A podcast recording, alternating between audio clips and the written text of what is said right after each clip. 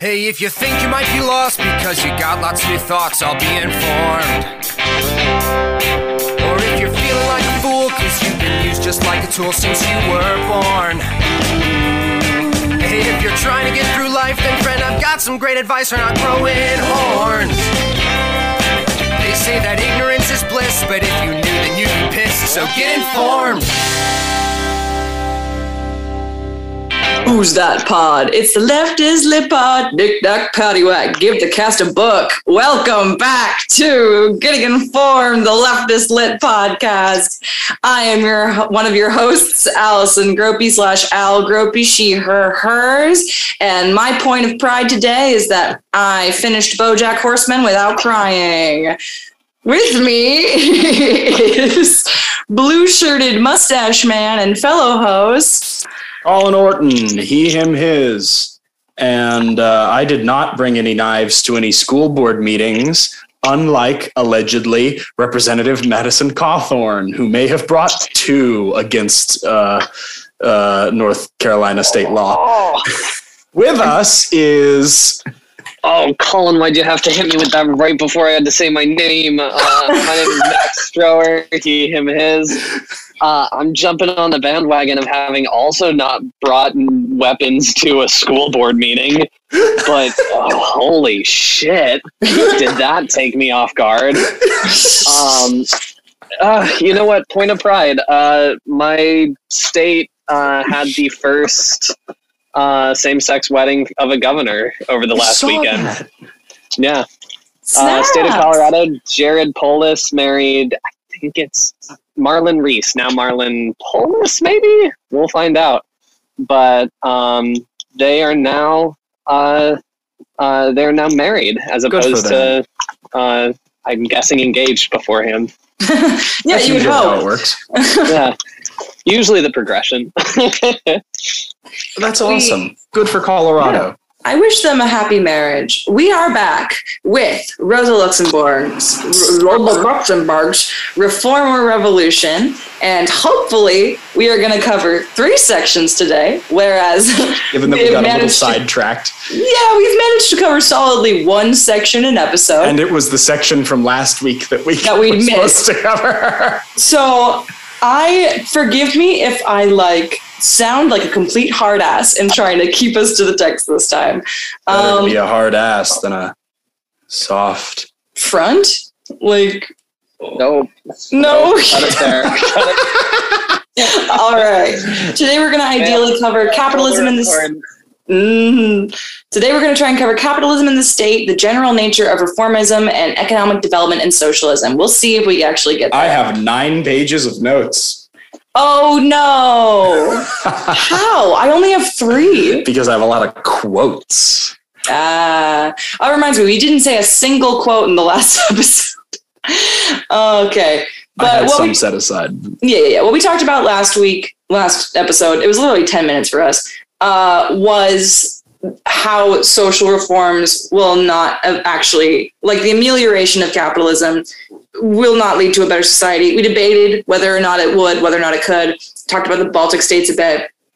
Um, but Nordic states. forgive me, geography is my weak point. But we're picking it up this week with Capitalism in the State, which discusses the second condition of the expropriation by stages that Bernstein suggests is like gonna make capitalism good enough to live in for the working class. He calls it the evolution of the state in society. This is essentially social reforms. While the intervention of intervention of labor movements, like you know, the labor movement, was seen by the socialist movement as the first positive step towards reorienting society in the favor of the proletariat rather than the bourgeoisie. A thing that Luxemburg really wants us to remember is that labor movements are useful to the bourgeoisie in that they preserve capitalism. Eventually, bourgeoisie interests and the interests of economic progress do clash, but in that case, while society tries to defend bourgeoisie interests, their interests are so intertwined with capitalist interests that capitalist interests prevail. And she gives two main examples tariff barriers and militarism. Shall we dive in? I have I have here a couple of quotes. All right, bitch, give me.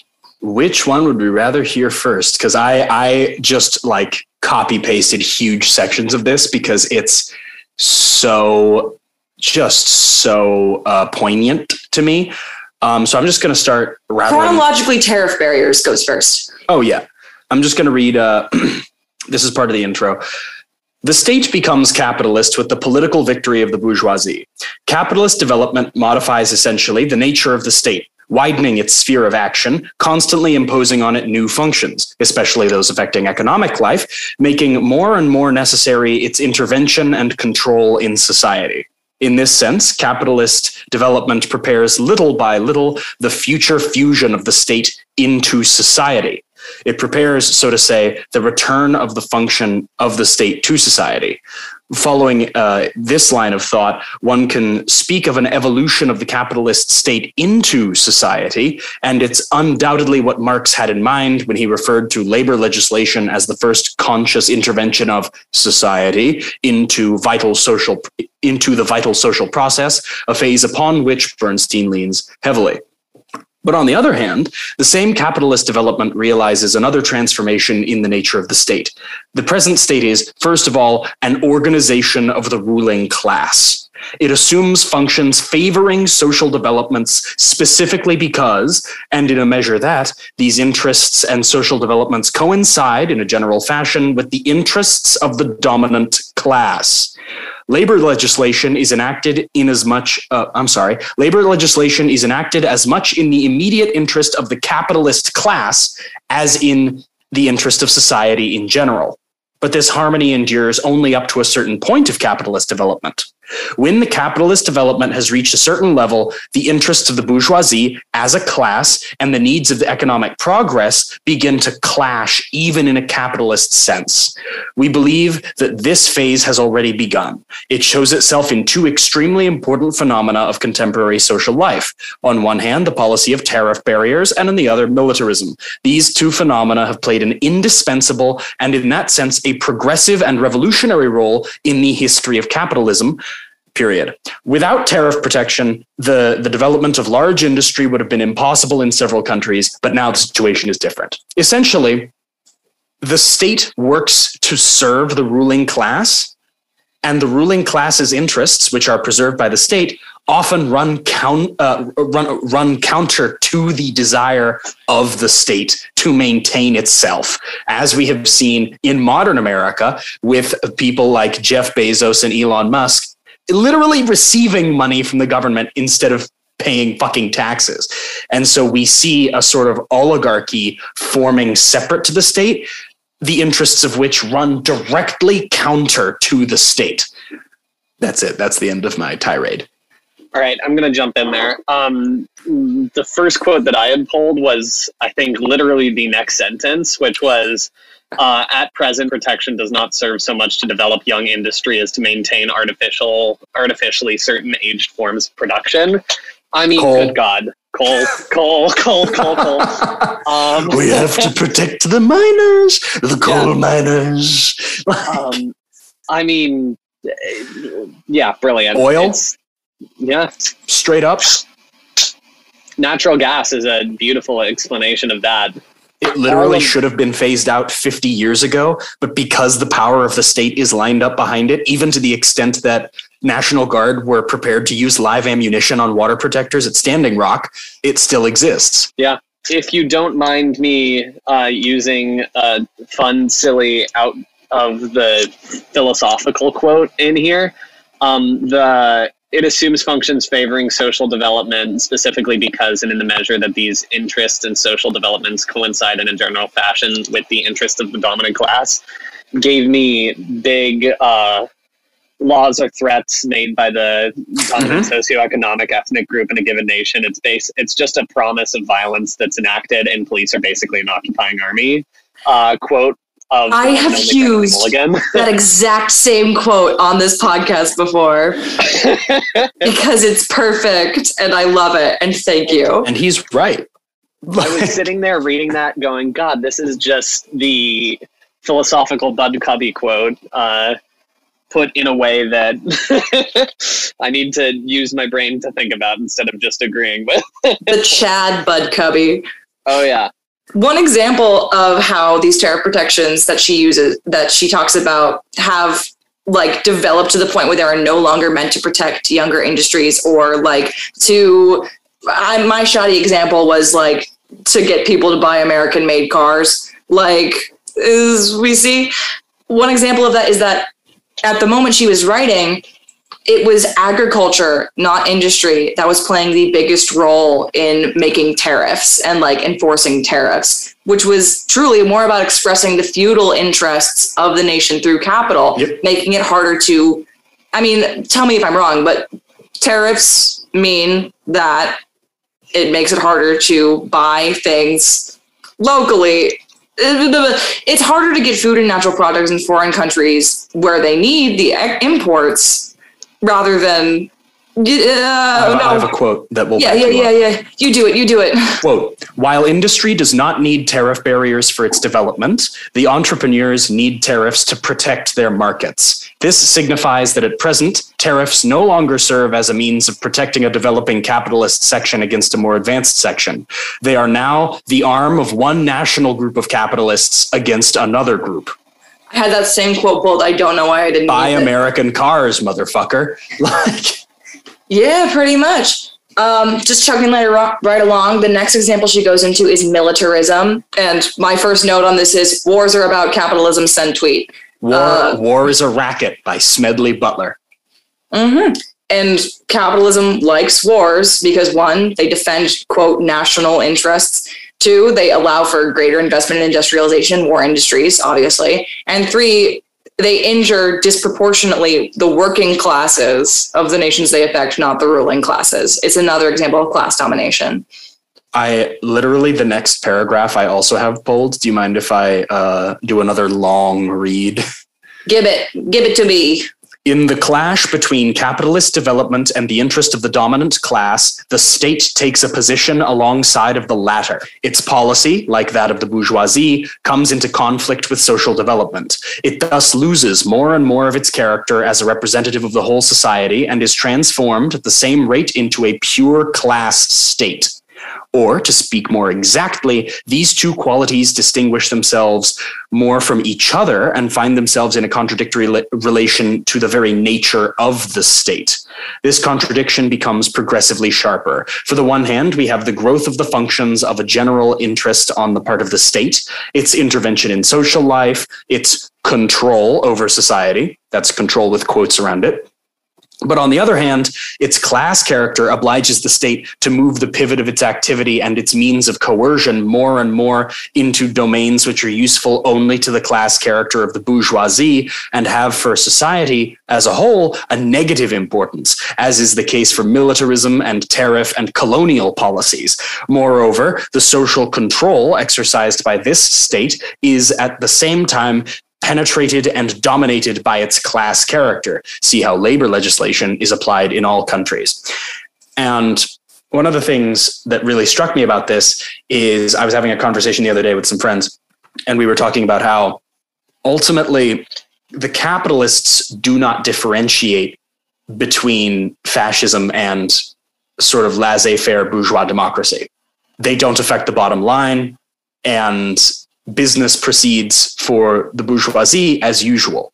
It is only for people who would suffer at the hands of a more dictatorial government system that that government system rankles essentially and you know the group of people that suffers widens under a more totalitarian regime but for capitalists not a lot changes And the reason that she brings up, I'm sorry, Max, were you about to say something? No, no, no, no, no. Please go. Uh, the reason she brings up tariff barriers and militarism as an example of the way that social reforms will be ineffective against a capitalist society is precisely because of what you mentioned in that and i hate to i don't hate to use this example but like uh, i know max's political affiliation so i don't want to say it i think of the modern democratic party in that it presents itself as the party of social reform as the party trying to make progress but in the end uh, there's the here I have a the state becomes less and less representative of the whole of society the more it tries to protect state interests. It's contradictory to social progress. Uh, quote I would- here. I would define the modern. Oh, go for it, please.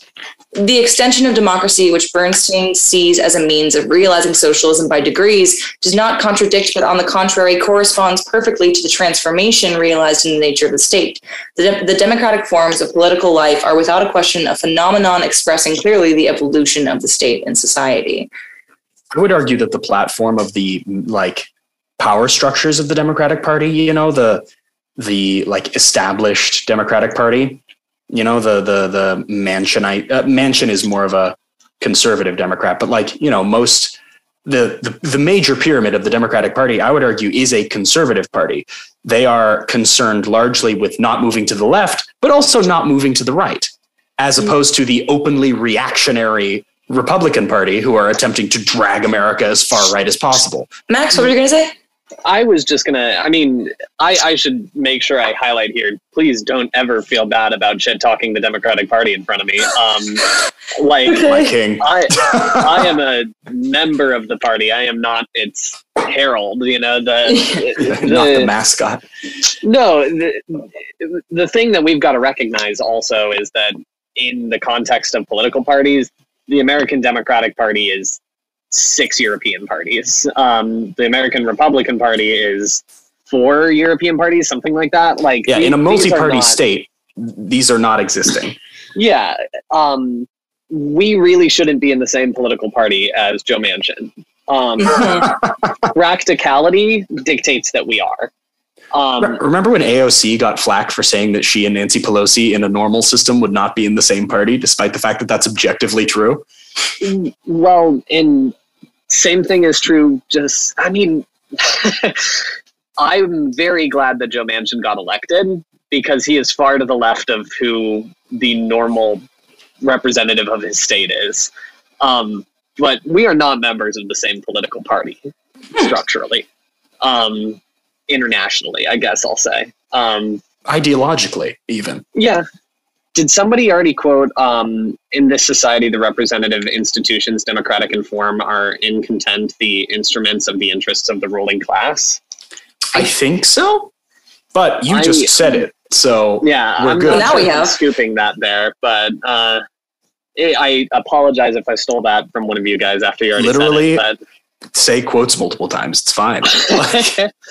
Um, that one stu- stood out to me a lot because that is a lot of where uh, the the contentions I have with my political party come out to or come out in full form.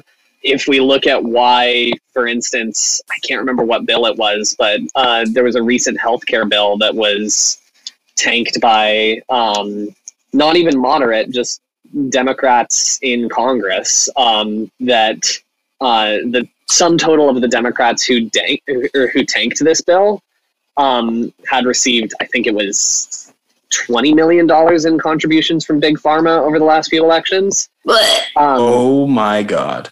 yeah, and the, this is a group that trying to think of who the most extreme members of them are, but aren't representing swing districts. You know, um, I can uh, I can stand by saying that Joe Manchin is a good force to have in the party because I can recognize that the person who replaces Joe Manchin is Shelley Moore Capito, is uh, Jim Justice in uh, West Virginia. They're, you know, standing next to Trump on the MAGA rallies. Like, Blech. these are far worse scenarios. Um, when we look at, God, is his name Ed Chase? Uh, he's Hawaii's first or second congressional district representative. He's sitting right with that moderate wing of the party that is, or he's sitting right with that uh, centrist wing of the party that is stalling action. And Hmm. he's representing the fucking state of Hawaii Yeah. um, a Republican hasn't been elected out of that state in a normal election in a good long while. Um, there is no reason for him to stand in the way aside from sheerly protecting the middle class, and that's a bunch of shit. hmm To that point, All that is to say, don't please cut down the party. hmm Uh, on a similar, just moving along, she does take this moment to speak out against parliamentarism as a whole, Yeah. as a specific form of a bourgeois class state that, quote, helps to ripen and develop the existing antagonisms of capitalism. I have a quote. Is it the You're lemonade absolutely quote? Right. Is it the Um, lemonade quote? Yes. Can I do the lemonade quote? Yeah, I'll let you do the lemonade quote. Um, I have I have here. A, I'll I'll read this this quote, and then we you can, round out the absolutely do the uh the the the lemonade quote. Okay, go ahead. Um, this one's another long one. I'm so sorry. Conrad Schmidt declares that the conquest of a social democratic majority in parliament leads directly to the gradual socialization of society. Now, the democratic forms of political life are without a question a phenomenon expressing clearly the evolution of the state in society. They constitute, to that extent, a move towards socialist transformation. But the conflict within the capitalist state, as described above, manifests itself even more emphatically in modern parliamentarianism. Indeed, in accordance with its form, parliamentarism serves to express, within the organization of the state, the interests of the whole society. But what parliamentarianism expresses here is capitalist society. That is to say, a society in which capitalists' uh, interests predominate. In this society, the repressive institutions, democratic in form, are in content the instruments of the interests of the ruling class. This manifests itself in a tangible fashion in the fact that as soon as democracy shows the tendency to negate its class character and become transformed into an instrument of real of the real interests of the population, the democratic forms are sacrificed by the bourgeoisie and by its state representatives. That is why the idea of the conquest of a parliamentary reformist majority is a calculation which, entirely in the spirit of bourgeois liberalism, preoccupies itself only with one side, the formal side of democracy, but does not take into account the other side, its real content. All in all, parliamentarianism is not uh, parliamentarianism, pardon me, is not a directly socialist element impregnating gradually the whole of a capitalist society. It is, on the contrary, a specific form of bourgeois class state, helping to ripen and develop the existing antagonisms of the state. Mhm.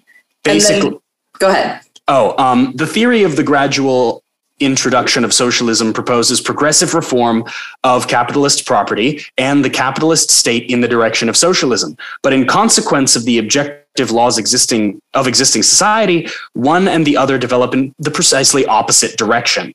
Uh, the process of production is increasingly socialized, and state intervention, the control of the state over the process of production, is extended. At the same time, private property becomes more and more the form of open capitalist exploitation of the labor of others, and state control is penetrated with the exclusive interests of the role uh, of the ruling class. Cops being used to break strikes.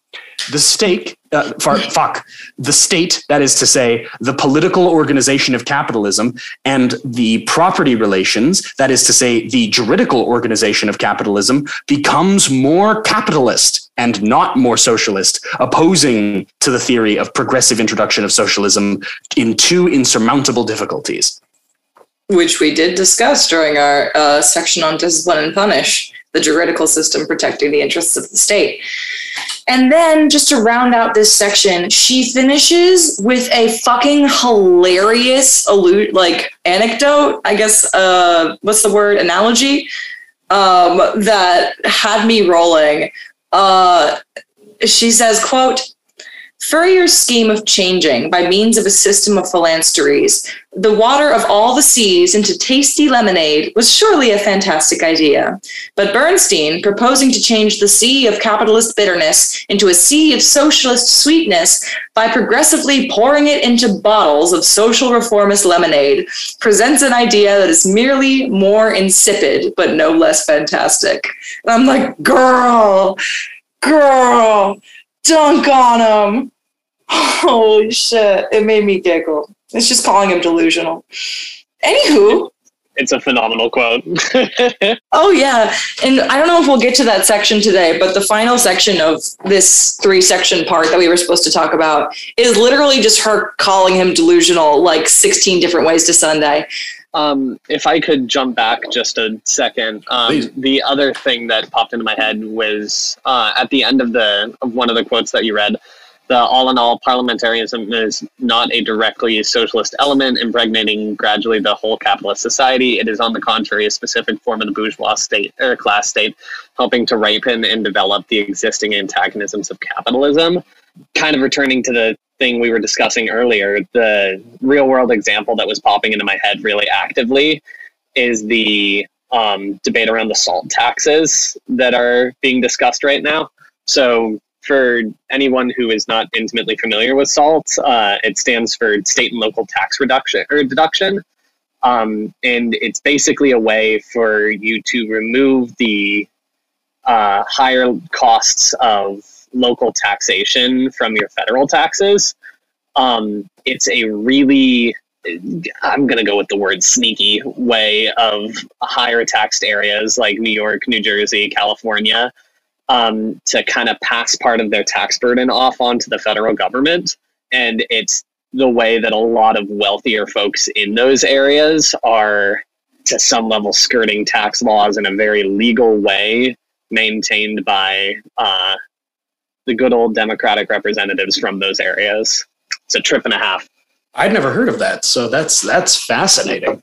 Yeah, it was one of the few portions of the um, uh, 2017, 2018 GOP tax bill that might have actually been good. They tried to repeal the salt taxes. A lot of the uh, demand or some of the demands of centrist House members right now to for the passage of the like 3.5 trillion dollar bill that's coming up uh, are the re-inclusion of the salt tax reductions. Mm. So Mm. the. Fucking toasty. Give me that salt on my tongue, except no, don't do that. Anyway, uh, thank you for that real world example. Very poignant. Uh, if we can move on to the general nature of reformism, basically, so the last two sections we discussed through the previous episode and this one were how social reform, both social reforms and like these amenable, these things that Bernstein thinks could be amended, amended to suiting socialism, don't work. Um, so this section, the general nature of reformism, is like, so how would Bernstein's theory of reformism work in practice? And the first thing that uh, Luxemburg brings up is that the SDP's work at that time consisted of trade union work, agitation of social reforms, and the democratization of the existing political institutions. Bernstein's work was no different in the what, but different in the how. Because as we discussed in the earlier sections, he did not believe that capitalism was working its way towards destruction. And so the whole end goal of these social reforms and trade union work that the SDP was doing didn't matter to him. His work was carried on not to further prepare the proletariat for revolution, but for the immediate ends of the work. It was all just amelioration. And on the note of that, preparing the proletariat for revolution, something that she brings up in this section and the next is that socialism is fully aware that social reforms that they try to implement and that the work of labor unions sort of represent empty promises. The goal is that after enacting all of these reforms and like trying to make things better, the proletariat will reach a point where they realize that all of this reform is useless in the face of the march of capitalism. So part of the goal of social reforms is not just to make things temporarily better for the working class, but to show them that no amount of reform will lead to like will be perfect. And he basically just rejects that theory of disillusionment, which is proven, which is pretty shown that like, you know, after amount of social reforms that don't end up causing any real change, people get disillusioned. His goal is no, no, no, we'll just keep doing it. Oh God, what does he say? He says um basically that like a hungry like a person once they've had a taste cannot be satisfied or like will develop a hunger that cannot be quenched. Yeah. Something I don't know if that was crazed Schmidt like or Bernstein, but Yeah, but that's the idea is like, no, no, they won't get burnout. You fool. but we've like see burnout everywhere. it's not it's not like a a widely uh noted phenomenon or anything. No, no, no, no. Max, were you gonna say something? Yeah, I'm trying to find the quote that I was or that I had highlighted. Um, I may not be able to find it though. Um, oh, um, for each step forward reaches beyond the the given immediate aim, and the socialist goal is implied as a tendency in the supposed advance. Um, uh, the final obj- oh, sorry. Um, all all this passage kind of reminded me of was uh, the action of firing a bow, uh, a bow and arrow. Um, it reminded me a lot of like the suppression that we're or that capitalism is putting on people is akin to the tension created when you draw back a bow. Um, and revolution would be the act of firing the arrow. The argument of Bernstein is that we can slowly but surely lessen the tension and just Yeah. continually fight to keep that bow or keep that arrow at rest. But I think the recognition of um, Luxemburg here is that as long as the bow is notched in the arrow, it's going to be fired at some point. Yo, I love really- that. especially because capitalism like capitalism like a bow is designed to have tension Yeah. like it is designed around tension funnily enough actually uh, just a fun fact about uh, archery uh, uh, uh, a common uh, anachronism that you will see in movies is the use of the word fire when referring to uh, an arrow being launched out of a bow because uh, the term fire uh, was not commonly applied to ranged weapons until after the introduction of gunpowder into common military use. Um, the the term like the command would be either loose or release generally, uh, something along those lines. Um, fire wouldn't be used until um, guns became commonplace Makes sense. because with a matchlock weapon, you literally have to put a match into a hole in the top of the barrel of your gun. Hence, fire. You have to literally just. What does it mean then when Bottom in Midsummer Night's Dream says hold and cut bowstrings? So when when you would be traveling around with a bow, generally you wouldn't travel with it strung. Ah. Interesting. You would string the bow in preparation for use. Really? Um, as far as I know, that I could be wrong, but that is, uh, I like, I think that's the case. Is you would literally you would string the bow, and then so uh, hold and cut bowstrings isn't just all right, boys, drop your fucking weapons. Like it's let's cut the bowstrings. You're not going to need it. Getting informed, Shakespeare facts and archery facts. Uh, Just say Al's whipping out the Shakespeare. Ew. Oh, I, I found the quote you were referencing earlier, by the way. The uh, Conrad Schmidt simply falls back on the idea that an apparently mechanical movement, once started, cannot stop uh, by itself because one's appetite grows with the eating, and the working class will not supposedly content itself with reforms till the final socialist transformation is realized. Mm, The appetite does not stop with the eating. Me what too. A, what a bizarre way of of uh, phrasing that. My appetite don't stop when I'm full. There's always room for ice cream in the cracks. Um, to bring it back, so as we've said, the SDP is aware that social reform represents sort of a series of empty promises.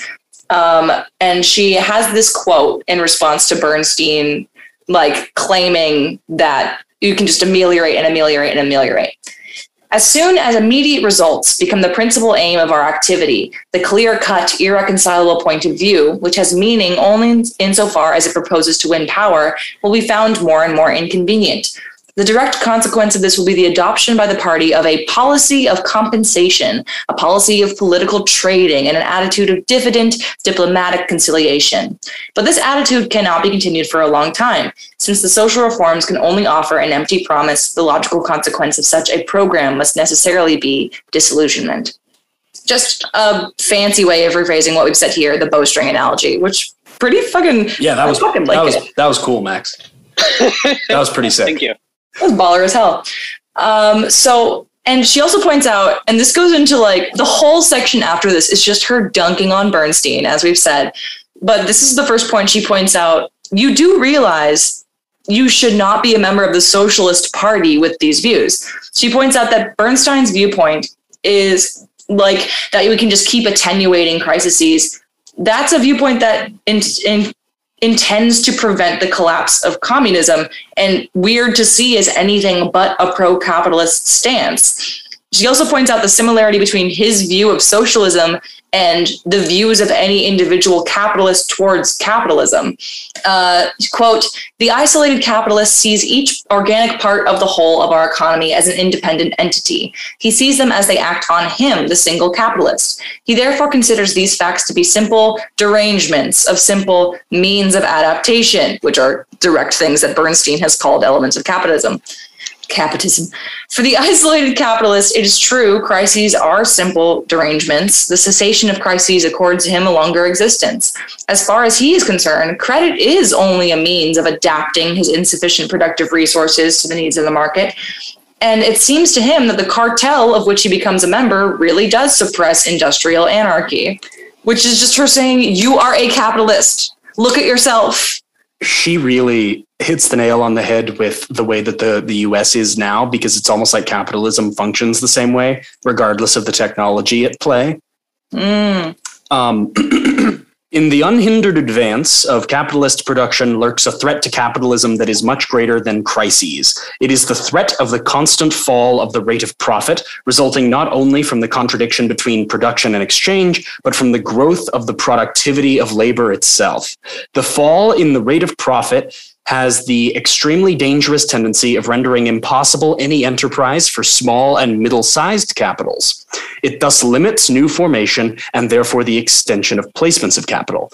Basically, we have seen uh, with our sort of economic crash and the devouring of the middle class, we are seeing sort of the devouring of small capitalists by huge ones to the extent now that you know, we live, especially in COVID, our our small capitalists and our middle capitalists have next to no power. The petit bourgeois is almost entirely subsumed by uh, the great shark of you know the, the big Bezos man, and uh, yeah, it's you know limiting new formation and therefore the extensions of placements of capital. There isn't anywhere to put your money except in other enormous fucking firms, which then creates a separate economy of enormous fucking corporations trading the same million dollars back and forth.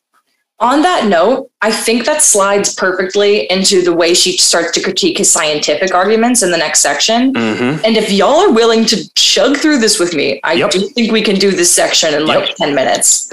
You will have to take the lead because uh, I saw a bunch of numbers and my brain exploded. But I, I I should also say that this next section was the point where my brain fully said, um, so I will uh, be letting you take the lead on this one.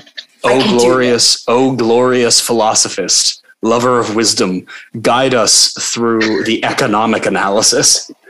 I got you. the, the philosophist pulls out their long opium pipe like the caterpillar from Alice in Wonderland and goes, fucking bet. So, with this whole section is just her finally getting to, rather than critiquing the ideological bases of his arguments, critiquing the actual like information that he uses to support his arguments. First of all, he uses statistics or tries to use statistics to prove that capitalism is still growing and not on the verge of collapse, but he used the entirely wrong set of statistics to do My so. My king. hmm In in an earlier work, I don't remember what it was because I didn't pull the quote, but apparently he just used like the different. Yeah, he used the concentration of what uh, a concentration of occupation statistics, which does which was showing that you know more people are working in certain areas or not, which doesn't prove anything about the collapse of society or lack thereof. In the most recent work, which is the one that she is currently critiquing, he tried to point to an increased number of shareholders as both capitalist growth and an increasing of socialization in the economy. But the actual capital that they were shareholding over was significantly decreased. I think it went from 10 million to under to 1.7 million or under 1 million in a span of 10 years. And she points this out. And the shareholders that she, he's talking about are holding stakes in increasingly smaller and smaller businesses. And holding a share in a small business does not socialize that business It just creates a new capitalist entity. I have a quote here.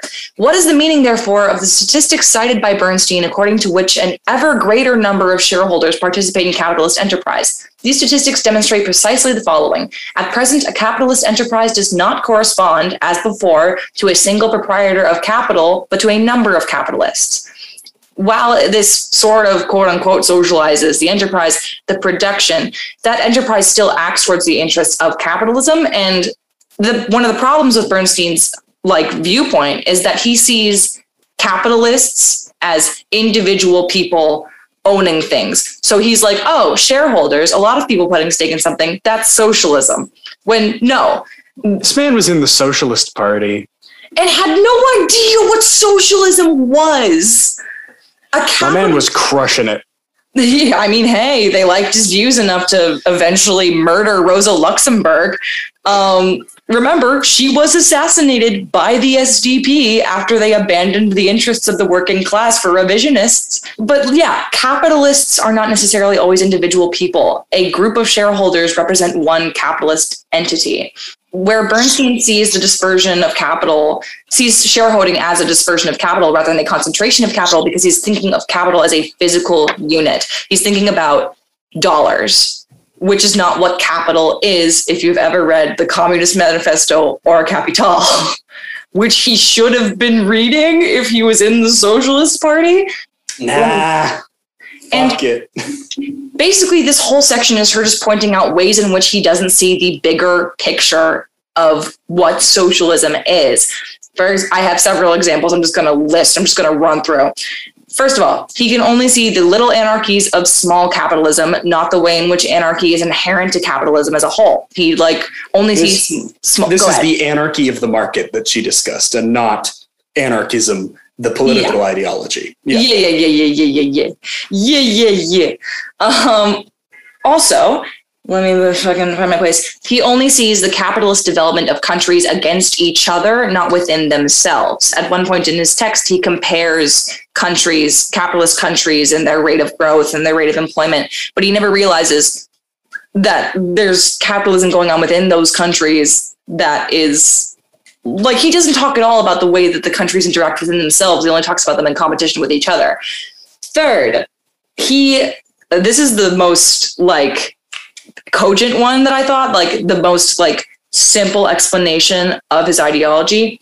He doesn't see socialism as a means of abolishing capital, but as a means of making the poor rich. Brilliant. A real Yeah. brain genius. And finally, and then I Um, let you guys speak. I'm so sorry, Max. I got to do this.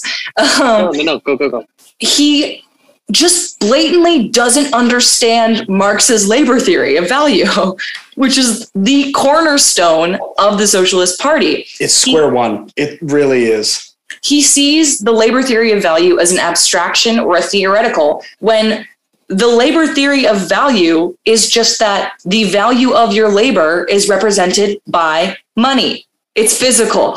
Well, Well, I think there there's the sub there's the uh, the the subcategory of it, which is the the Marxist labor theory of value applying to you know the the the famous what is it allegory of the chair analogy of the chair where um, the excess value of the worker is the profits that are taken by uh, management and corporate essentially that the owners of the means of production extract value from said production by taking the surplus value generated by the workers.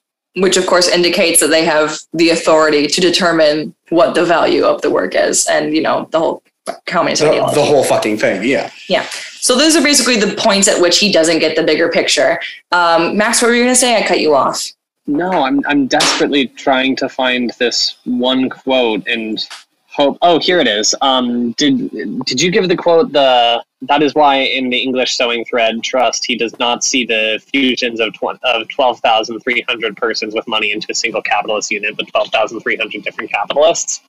I thought that was the most like cohesive. Or I thought that was one of the most one of the most interesting things she said, where it's this idea that you are not individual. You are no more individuals in a capitalist society than you would be in a socialist one.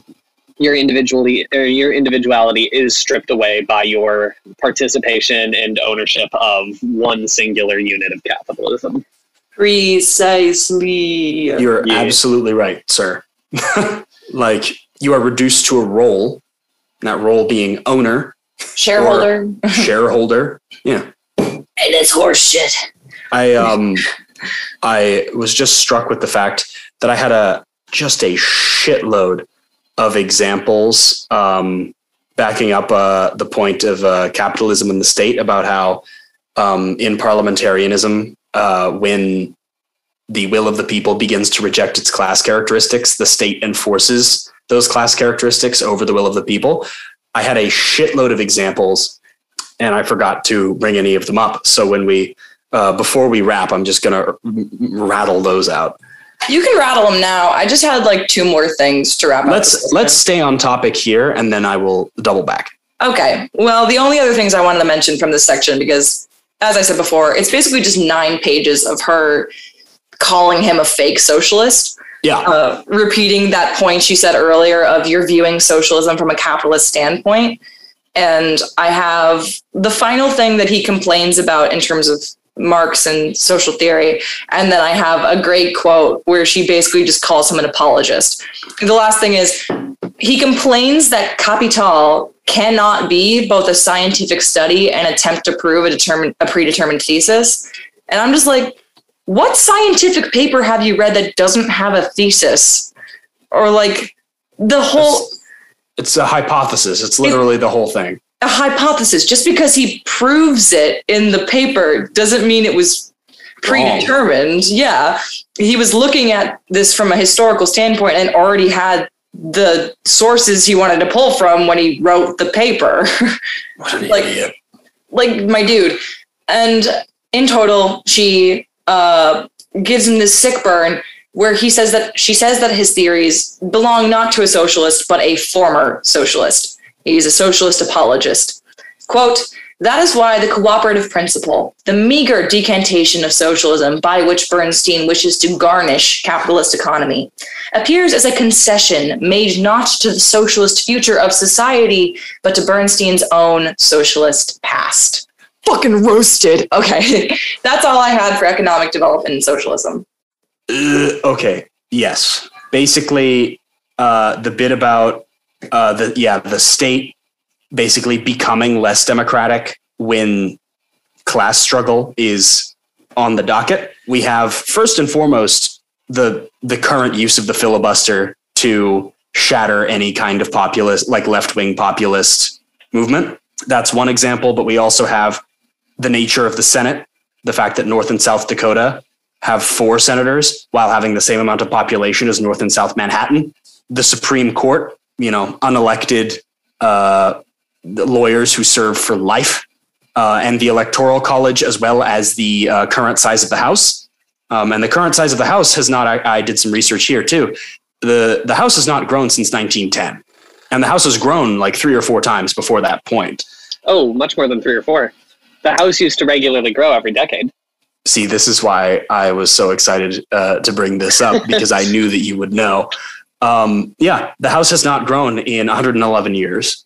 Uh, the current ratio at its worst is actually montana uh, which has 1 million people for one house member while uh, the average is like i believe 700000 people per house member uh, because we capped it at 425 uh, and if even if we increased it to uh, quote from uh, Pew Research even if Congress decided to expand the size of the House, the large US population puts some practical limits on how much the representation ratio could be lowered. If the House were to grow to as large as the Bundestag, for example, uh, the German legislature, the ratio would fall to only one representative per 458,428 people. In reference to uh, the ratio, in order to reduce the ratio to where it was after the 1930 census, the House would need to have 1,156 members, which would still be smaller than China's National People's Congress, which has 2,980 members. For a bit of a fun fact here, I am trying to find the specific portion of the text that it's from. I think that this was it wasn't constitutional. It might have been one of the Federalist Papers or something to that extent. But the original I, I the originally envisioned size of the House was one member for every thirty thousand Americans. In context, we are a country of 330 million? million. Yeah. Okay, 330 million divided by 30,000, it would be 11,000 representatives in the House alone, which I would argue is a bit too big, but hey, definitely Wild. Yeah.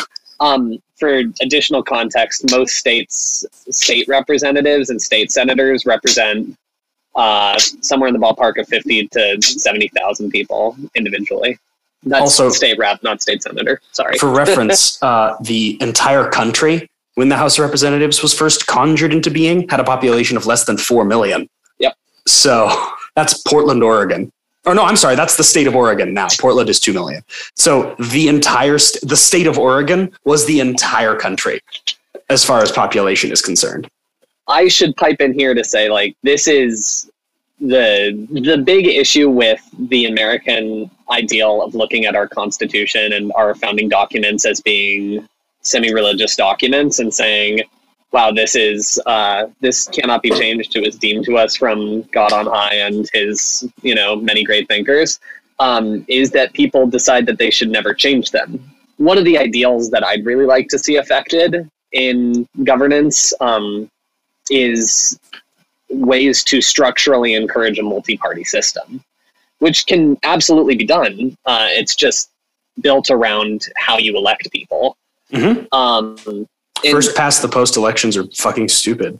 Oh, 100%. Um, big fan of proportional uh, district based systems. Um, I, I have a few friends out in Colorado who have long talked with each other about uh, running a state constitutional amendment on the ballot to try and shift us towards a statewide elected legislature, basically, um, built on you know party lists or whatever way works most effectively. But no, I mean, as to what you were saying earlier, the system is broken. It's it's not broken because it was always broken. It's broken because we haven't fixed it in the last fifty to hundred years. I would argue that the United States, from its inception, was fundamentally broken because it was kind of always designed to be an oligarchy. I will say, I agree a little bit, but I also, I mean, obviously they thought they were. I mean, for whatever twisted reasons, they probably thought they were doing something good.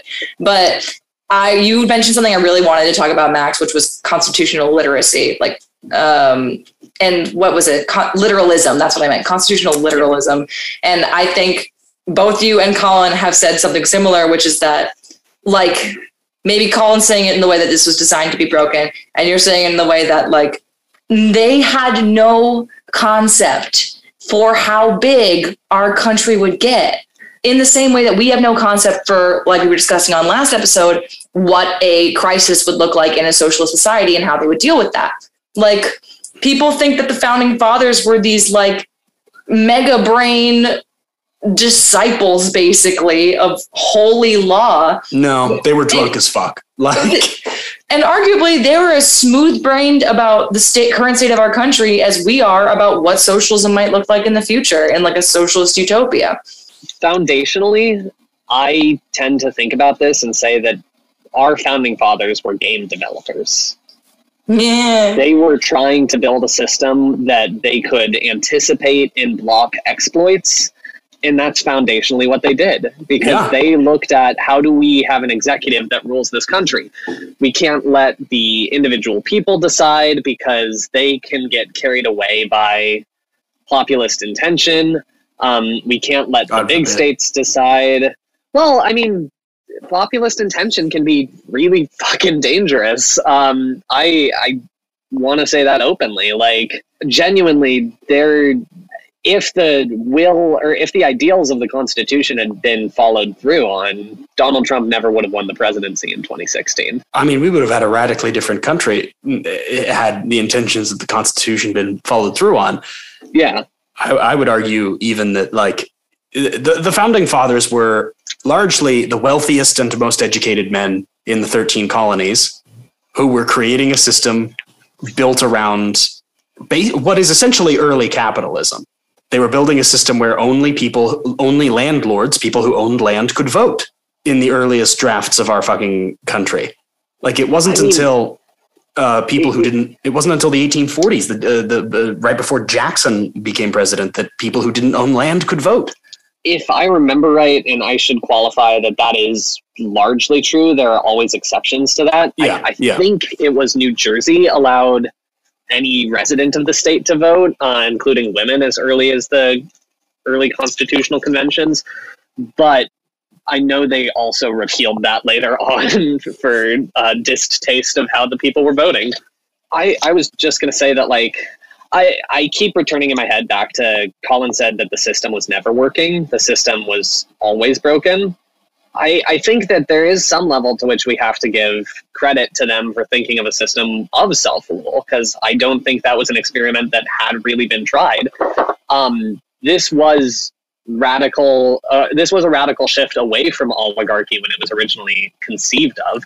I mean, you're shifting away from mon- sorry, it was a radical shift away from monarchy towards more uh, popularized rule. Um, Yeah, yeah. Which I would argue is akin to a shift away from oligarchy. I would say it's a shift away from feudal oligarchy to a sort of mercantilist oligarchy. Yeah, all that is to say. Uh, I mean, of course, that system no longer works today. Is there any other thing we've carried on from the, The time that the 1700s was that founded? works. Like, The cotton gin.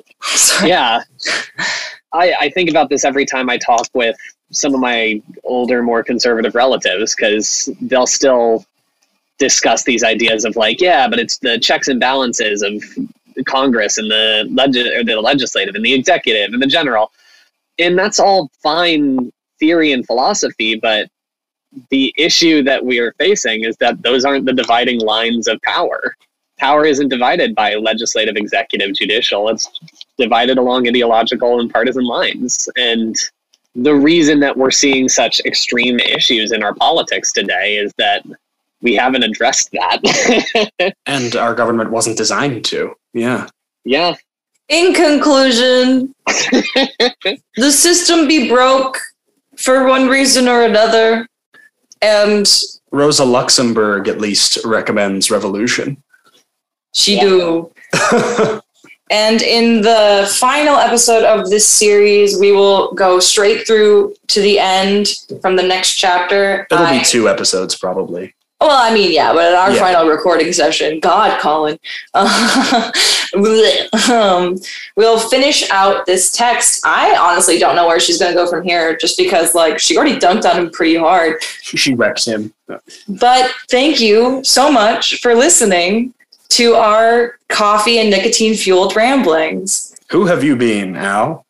Oh, I don't know. I'm just a small town lawyer with a chip on my shoulder. Nah, my All right, name is Atticus, cool off. Yeah, yeah, yeah. My name is Al Gropey, uh, she, her, hers. You can find me at my website, AllisonGropey.com, or at my Instagram, al.gros. Grows, not gross. I am very clean most of the time.